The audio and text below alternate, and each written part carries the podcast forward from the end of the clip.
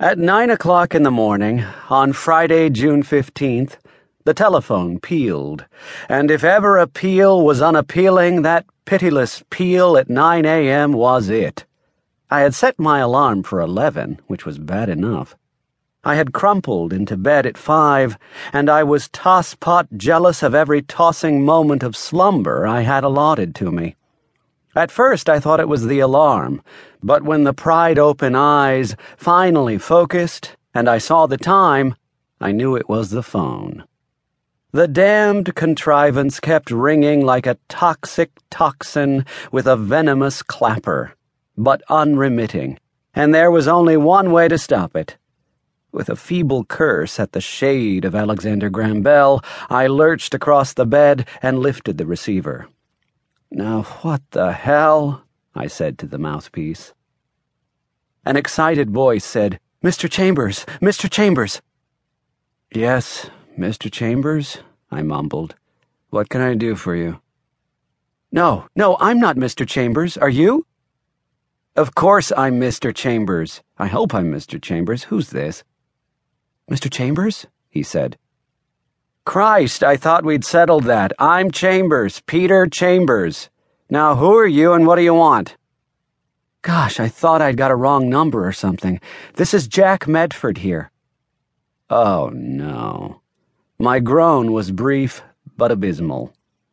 You got the right number, Jack, but you got the right number at the wrong time. Go back to sleep. Goodbye. Call later at a godly hour.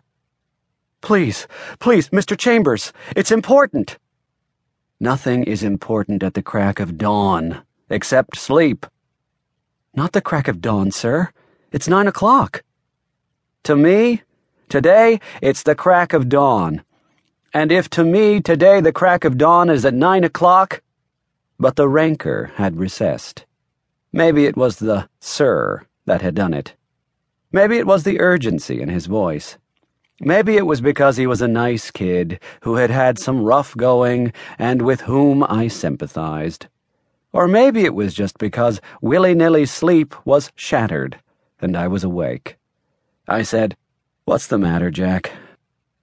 Trouble, Mr. Chambers. Oh, no, not again. Not me, Mr. Chambers. Who? My father. Your father? I'll be right over, Mr. Chambers. I'll be there in ten minutes. And he hung up. What are you going to do? Youth is impetuous, and Jack Medford was an impetuous youth of twenty three.